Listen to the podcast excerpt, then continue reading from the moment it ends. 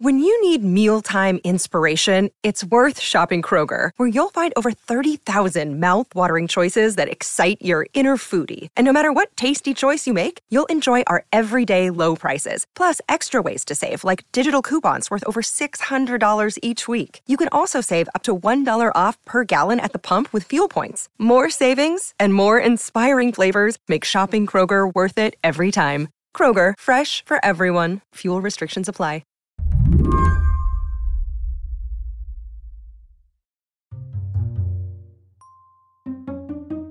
I was feeling a little mischievous when I called up Will Oremus at the Washington Post to talk about AI. Hello, Will. Hi, Lizzie. I um I want to read something to you, and I want you to see if you can guess what it is. Here we go. The age of automation is upon us, and with it comes both excitement and trepidation. On the one hand, doesn't even say on the one. On one hand, advancements in technology have the potential to revolutionize industries and improve our daily lives in ways we can't even imagine. On the other hand, there are legitimate concerns about the societal and economic impacts of automation, particularly with regards to job displacement and income inequality. Do you want to do you want to take a wild guess what that was? ChatGPT. Chat GPT in the style of Will Oremus. Oh no! that is wow. That's such an own of my writing style. I'm. I can't believe you did that to me.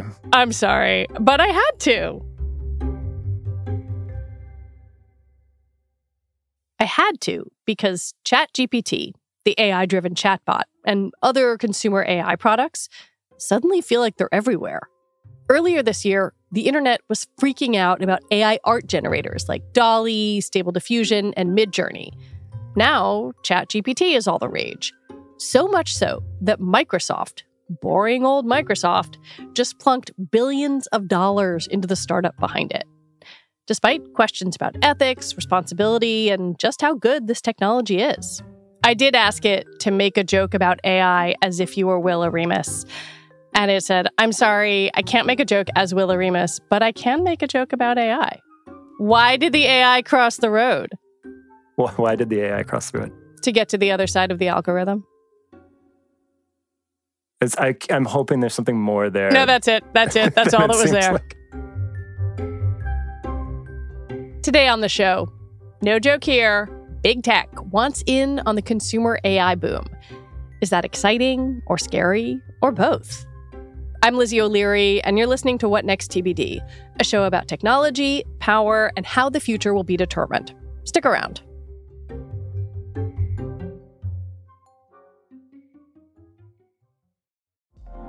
Apple Card is the perfect cashback rewards credit card. You earn up to 3% daily cash on every purchase every day. That's 3% on your favorite products at Apple, 2% on all other Apple Card with Apple Pay purchases, and 1% on anything you buy with your titanium Apple Card or virtual card number. Visit apple.co slash card calculator to see how much you can earn. Apple Card issued by Goldman Sachs Bank, USA, Salt Lake City branch. Subject to credit approval. Terms apply. Hey everybody, it's Neil. I've got some huge news. Decoder is moving to Mondays and Thursdays. We're adding a second episode to the show. On Mondays, we'll have our classic interviews with CEOs and other troublemakers. I think we're going to have to start having conversations about how do we pay those jobs that can't be done by AI. And on Thursdays, we'll be explaining big topics in the news with Verge reporters, experts, and other friends of the show. There's a new generation of people on the internet. Google search has always sucked for them. So, you know, there's no reason for them to be loyal. They can just go to TikTok. This is going to be really fun. I'm very excited about all this. So go subscribe wherever you get your podcasts now. Since ChatGPT was released in November, there's been a pretty constant drumbeat of hype around it from Silicon Valley to journalists to professors testing its capabilities. At UPenn's prestigious Wharton Business School, a B B minus on an exam is pretty good, but a computer getting that grade using artificial intelligence is jaw dropping.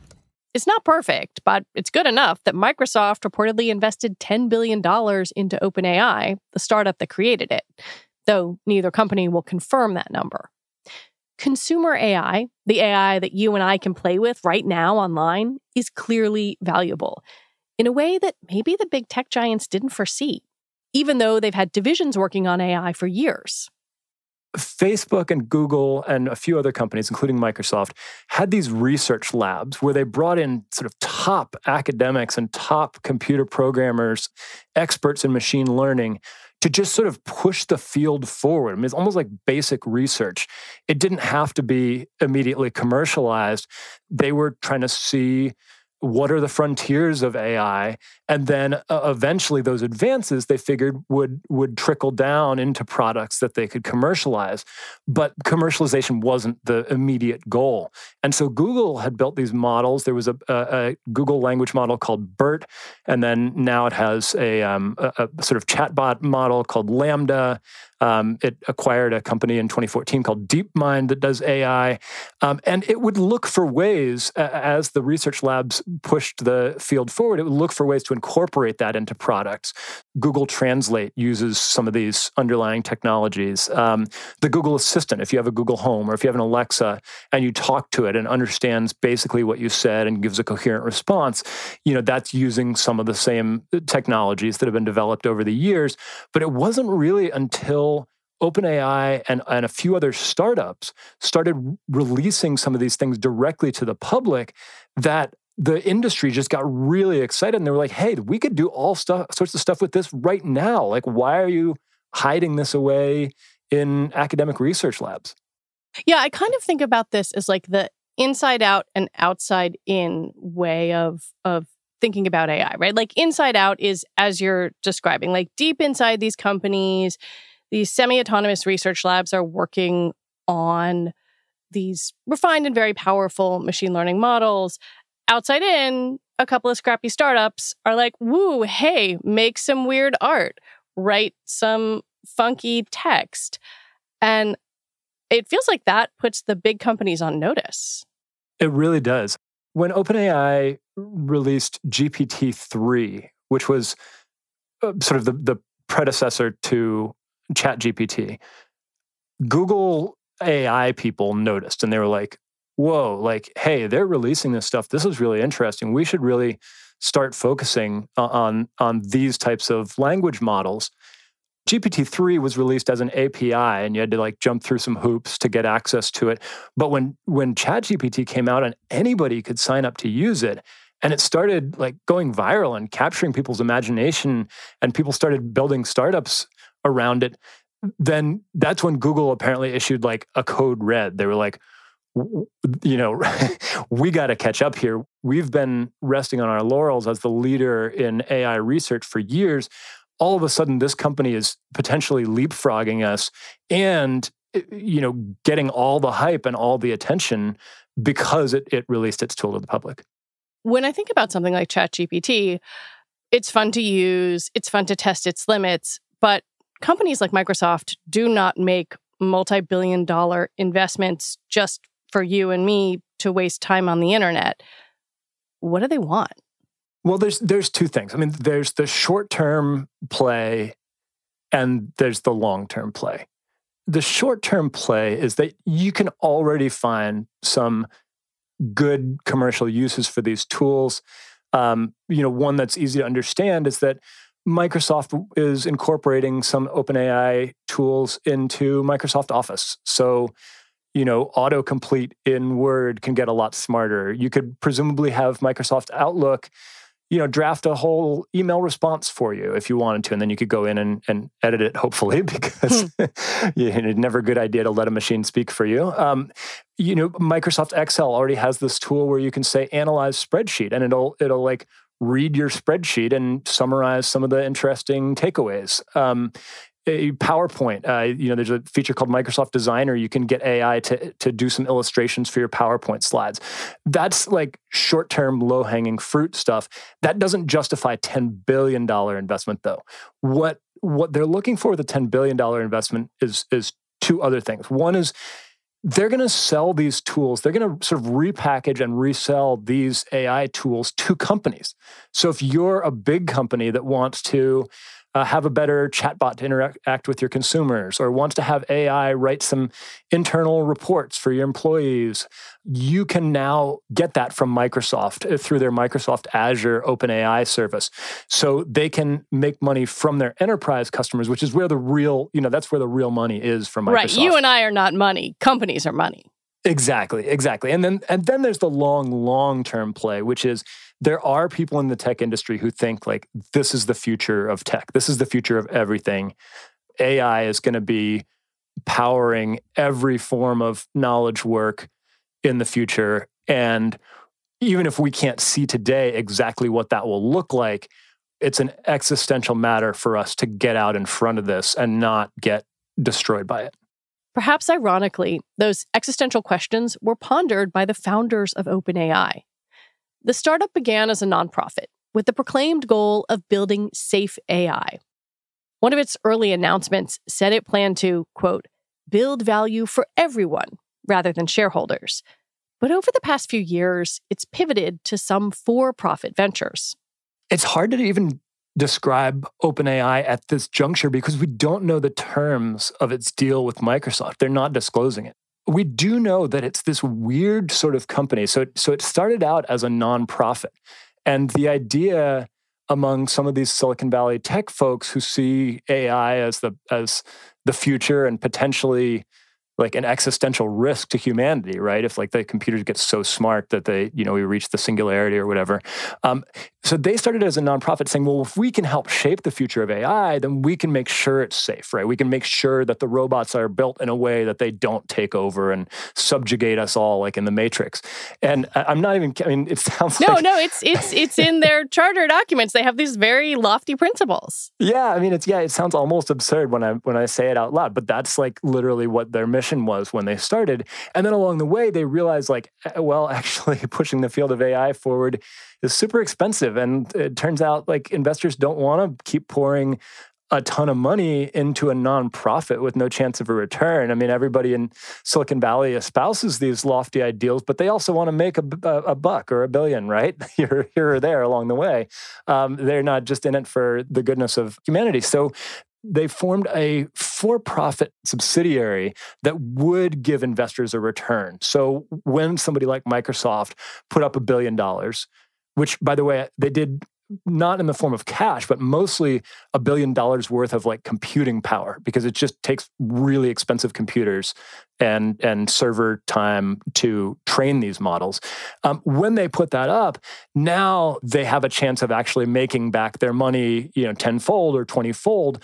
And what OpenAI eventually came up with is with a structure they called capped profit, where the for-profit subsidiary can earn a certain level of return and they've changed this around it was like 20x or 100x or you know repay investors 20 or 100 times what they put in but if it gets even bigger than that then the money starts going back into the nonprofit at some point it's it's an incredibly complicated arrangement um, and and we have done some some episodes on them in the past and there's this thing that I find really interesting. They have this charter in their founding documents that says primary fiduciary duty is to humanity. And so contrasting that kind of lofty goal, noble statement with like, well, but also it requires a lot of money to do this computing and it would be nice to get a return for our investment. Like it's it's mind blowing to me that this particular organization is at the center of so much that is happening in AI right now and seems to be like a ball of contradictions wrapped up in itself. Yeah, I agree with you wholeheartedly on that. I mean, one of the things about OpenAI is that even though the mission is like, we're going to make sure AI is safe, they actually uh, can take more risks than a Google or a Microsoft in the AI products they build, at least more reputational risks, because this is what they do, right? So, so for, if you're Google and you're thinking about you've built this amazing language model. You've built this chatbot called LaMDA that's probably i mean from what from what we know it's probably every bit as good as ChatGPT or at least in you know in the neighborhood. And you're thinking about whether to release that to the public. Well it's not going to make you money anytime soon. It's probably a money loser. And if you release it to the public, there's all these examples of companies releasing AIs and it goes horribly wrong. Like I, maybe some people will remember Microsoft's Tay, which was this chatbot, this AI chatbot. It came out with, um, I don't know, five or eight years ago now, and it released it on social media, and very quickly trolls taught it to like spout Nazi hate and racism and all the worst stuff of humanity. And Microsoft was like, oh, that's not good. And they had to pull it. Google has a lot to lose from something like that happening, and not a ton, or at least they didn't see a ton to gain from releasing these tools to the public in the short term. But OpenAI comes along and these tools are all they do. There's no risk to the rest of their business. It's not like they're going to offend their enterprise cloud customers because they don't have any. And so, even though their mission is all about safety, what really appealed to people in the AI field about working for them is that they could move faster. They could hmm. worry less about their reputation. They could push out stuff to the public. And if it goes wrong, you know, they fix it so they could they could just move faster and take more risks and that enabled them to pull engineers away from companies like Google and Microsoft and Meta where they're getting frustrated like okay we're working on this stuff but why can't we do anything with it and why can't we you know why can't we let people use it well, an example of that seems to be that OpenAI is rolling out some sort of pro version of Chat GPT for $42 a month some people seem to have that access. Like they're trying things.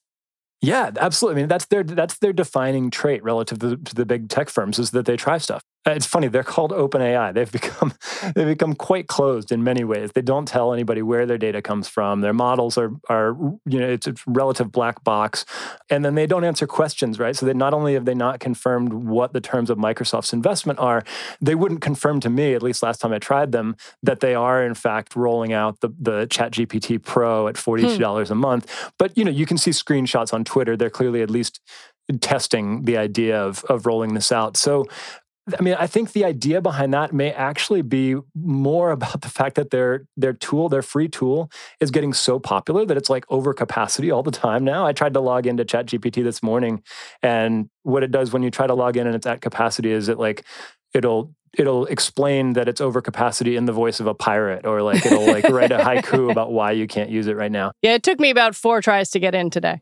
Yeah, so that's happening more and more. So I think their idea there is if you want to be able to use it anytime, you got to pay. And if you if you're just a free user, then you know you can use it when other people aren't using it.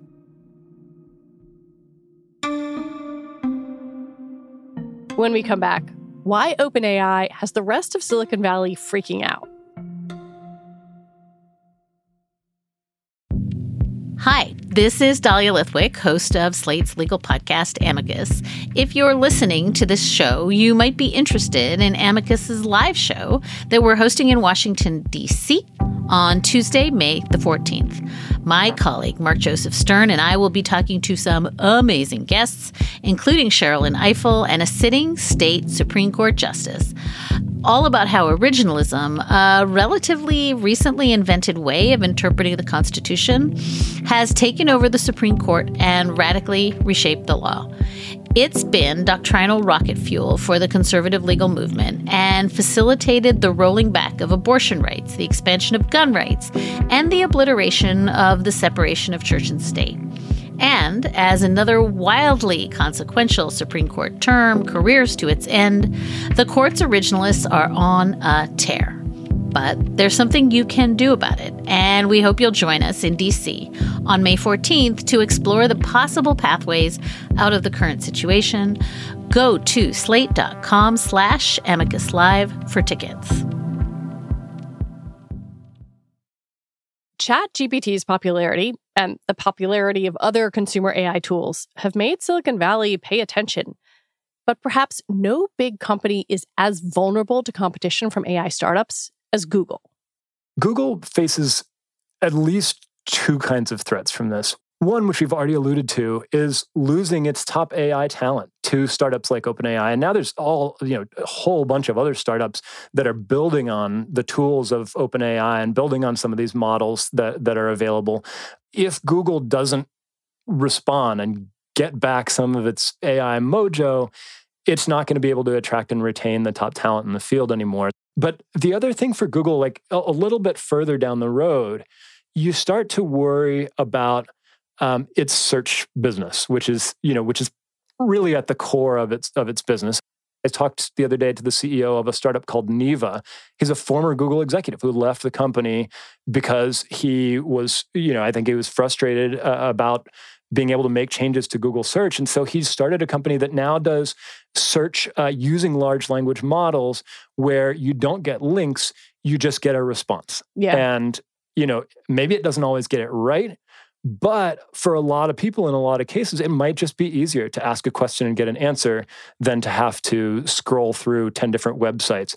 Now, the, on the other end of that are the websites themselves. So there are more and more Google searches where the results turn up kind of low quality content that's just specifically designed to win that Google search.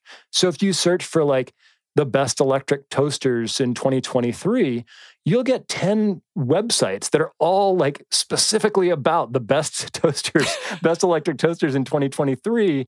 But it takes you a while to get to consumer reports. Exactly. And so the, all this, all these sort of spammy sites have sprung up uh, to game Google's search engine, which makes the quality of its results worse. And I actually think that tools like ChatGPT are going to make it easier than ever to spin up a little spammy website. Like you may not even need to, to underpay a human anymore to make a toaster review site. You could just use ChatGPT to spit out some you know fake reviews of toasters and win that google search traffic so as there's the, the potential for other search engines to use ai to get better there's also the potential for the proliferation of the, these ai tools to make google's own search worse well, is that why Sundar Pichai called this, you know, a, a code red? I mean, apparently calling in Larry Page and Sergey Brin, like this threatens their core business model.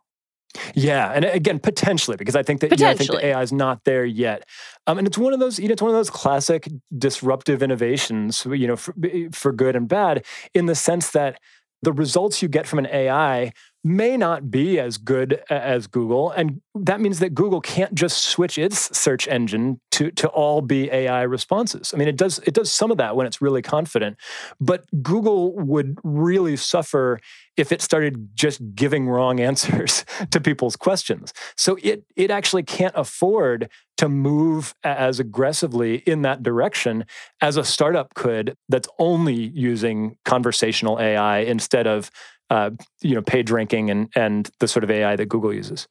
Google has also been riven by a lot of internal fights about AI and about the ethics of AI. Um, the engineer behind LaMDA basically said it was sentient. That caused a lot of headlines. Before that, Timnit Gebru, who was one of the leaders of ethical AI within Google, was fired. It, it feels like there's a tremendous amount of conflict within Google about AI products and, and specifically about offering AI products to the masses. This is a tension that has been simmering inside Google for years now between the people who want to move fast and push the envelope like OpenAI is doing and the people who are are saying, "Wait, you know, let's let's not be evil. Um, let's make sure these tools aren't going to do harm. Let's think about all the ways they could go wrong. Let's slow down and not release stuff until we really understand um, what the impacts will be." And that risk calculus that the company has had around that may be changing now. I mean, with all the hype and with all the money pouring in to AI and, and large language models and, and chatbots and such, it is going to face more pressure to stop listening to the Cassandras inside the company and start just getting more aggressive. Where do you see, I guess, kind of on that note, the risks of commercial AI rolling out for the masses? I mean, you've alluded to the fact that these things can be trained to be racist, can, you know, copy Nazis, are they reliable? Like, what happens as this gets just disseminated? I think one of the biggest risks is people either not understanding or not caring what these tools are actually good at and what they aren't.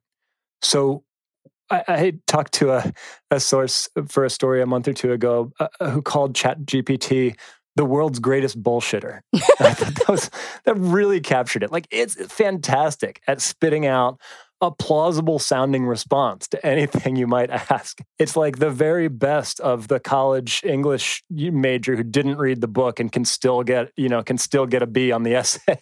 um, and and it's literally being used for that. Yeah, right? yeah. Like already college students are, are like, hey, I, I could probably try to bullshit this essay and get a C, or I could let ChatGPT bullshit it for me and get a B. But it's risky, Will says, to think about ChatGPT as an authoritative source of information. It's simply not. For all the hype about ChatGPT replacing Google, it would be really misguided to turn to ChatGPT for an answer to a question if you actually care whether the answer is right or wrong. I mean, it gets stuff wrong all the time. For example, I asked ChatGPT about the best treatments for endometriosis, a common disease that I happen to have.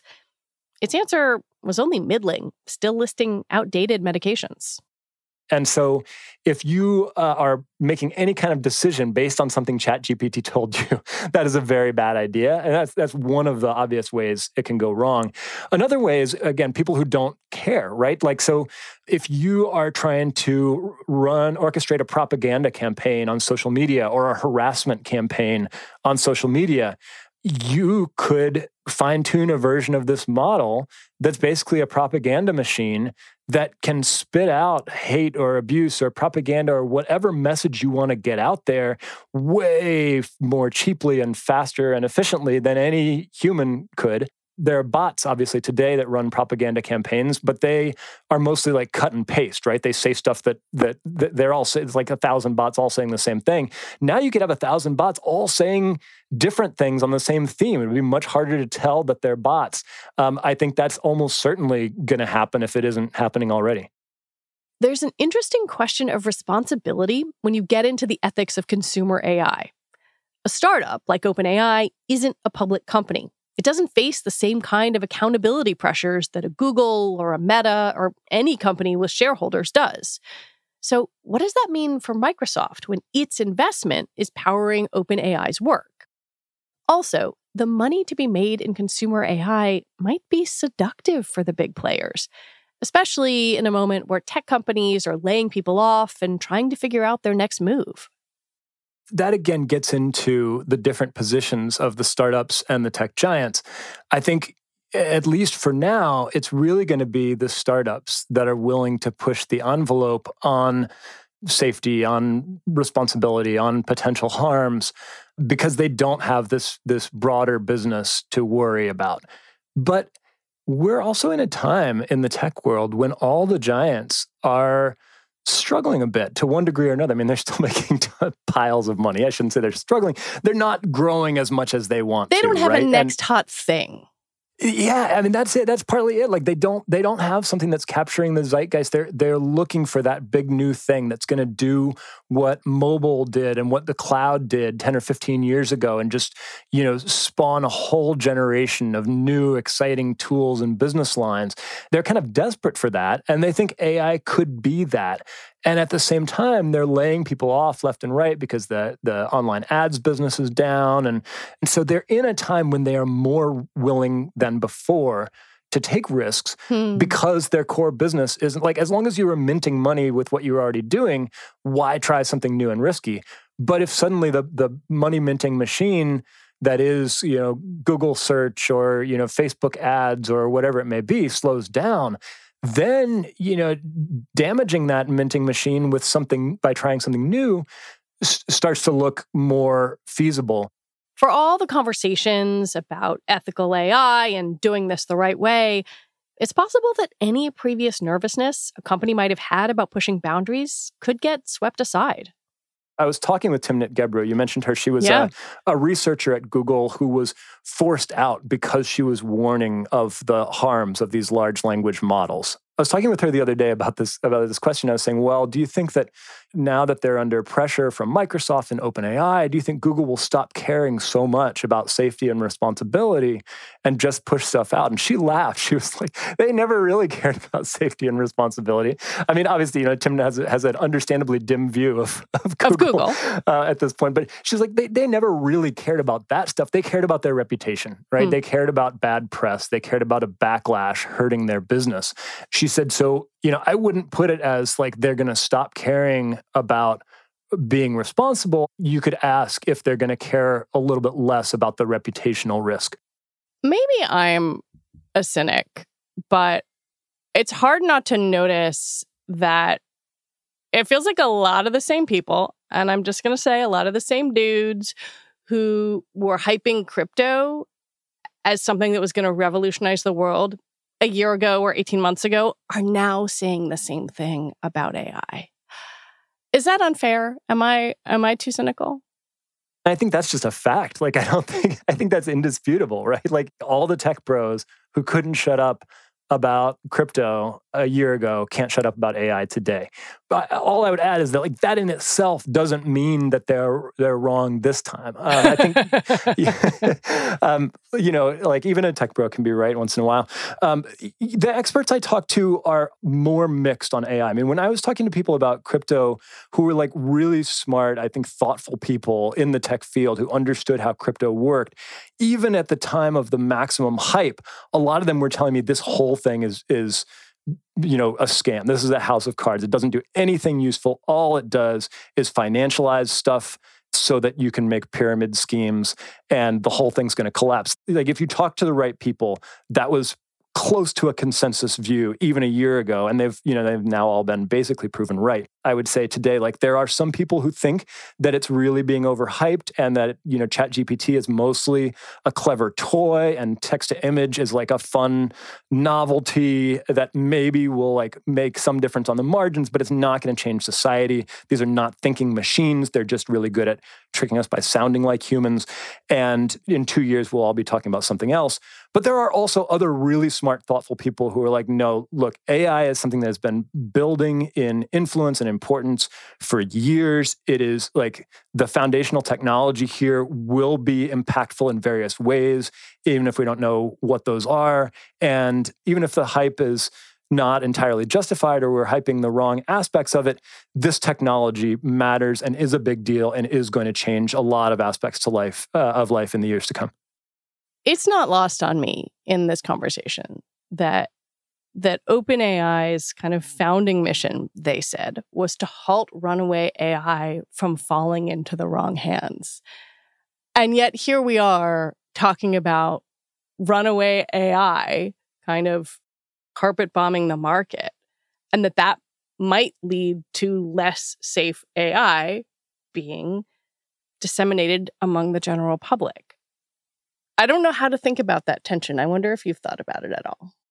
I have, and I don't have an answer, but it is fascinating. I mean, in, in some ways, it's like it's kind of like a timeless human story. Like it's it's the person who who wants to be the hero and save the world from this dangerous power but to do that they have to take over the power themselves. And like you know inevitably it you know it, it threatens to corrupt them and turn them into the evil thing they were trying to fight to start with. Now that may, may be giving giving openai way too much credit right? I mean there's a view of, of this in which all of the, the talk about saving humanity was really just like a very clever marketing scheme for a company that was you know that just wanted to build awesome ai stuff and and and make money. But even if they were sincere you have to wonder like how do you save the world from runaway AI by advancing AI? Like, can you fight for peace by going to war, right? I think it, it's fascinating. It will be fascinating to see how it plays out and to see some of their, their, their original mission, like whether they try to stick to it and justify it in various ways or whether they kind of let it fall by the wayside, kind of like Google sort of quietly retired the, the don't be evil motto somewhere along the way. Will Oremus, it is always a pleasure to talk to you. Thanks so much, Lizzie. Good talking to you. Will Oremus is a reporter for the Washington Post covering technology. And that is it for our show today. What Next TBD is produced by Evan Campbell. Our show is edited by Tori Bosch. Alicia Montgomery is Vice President of Audio for Slate. TBD is part of the larger What Next family. And we're also part of Future Tense, a partnership of Slate, Arizona State University, and New America. And if you're a fan of this show, I have a little request for you. Join Slate Plus. Just head on over to slate.com slash whatnextplus to sign up. You get all your Slate podcasts ad-free. All right, we will be back next week with more episodes. I'm Lizzie O'Leary. Thanks for listening.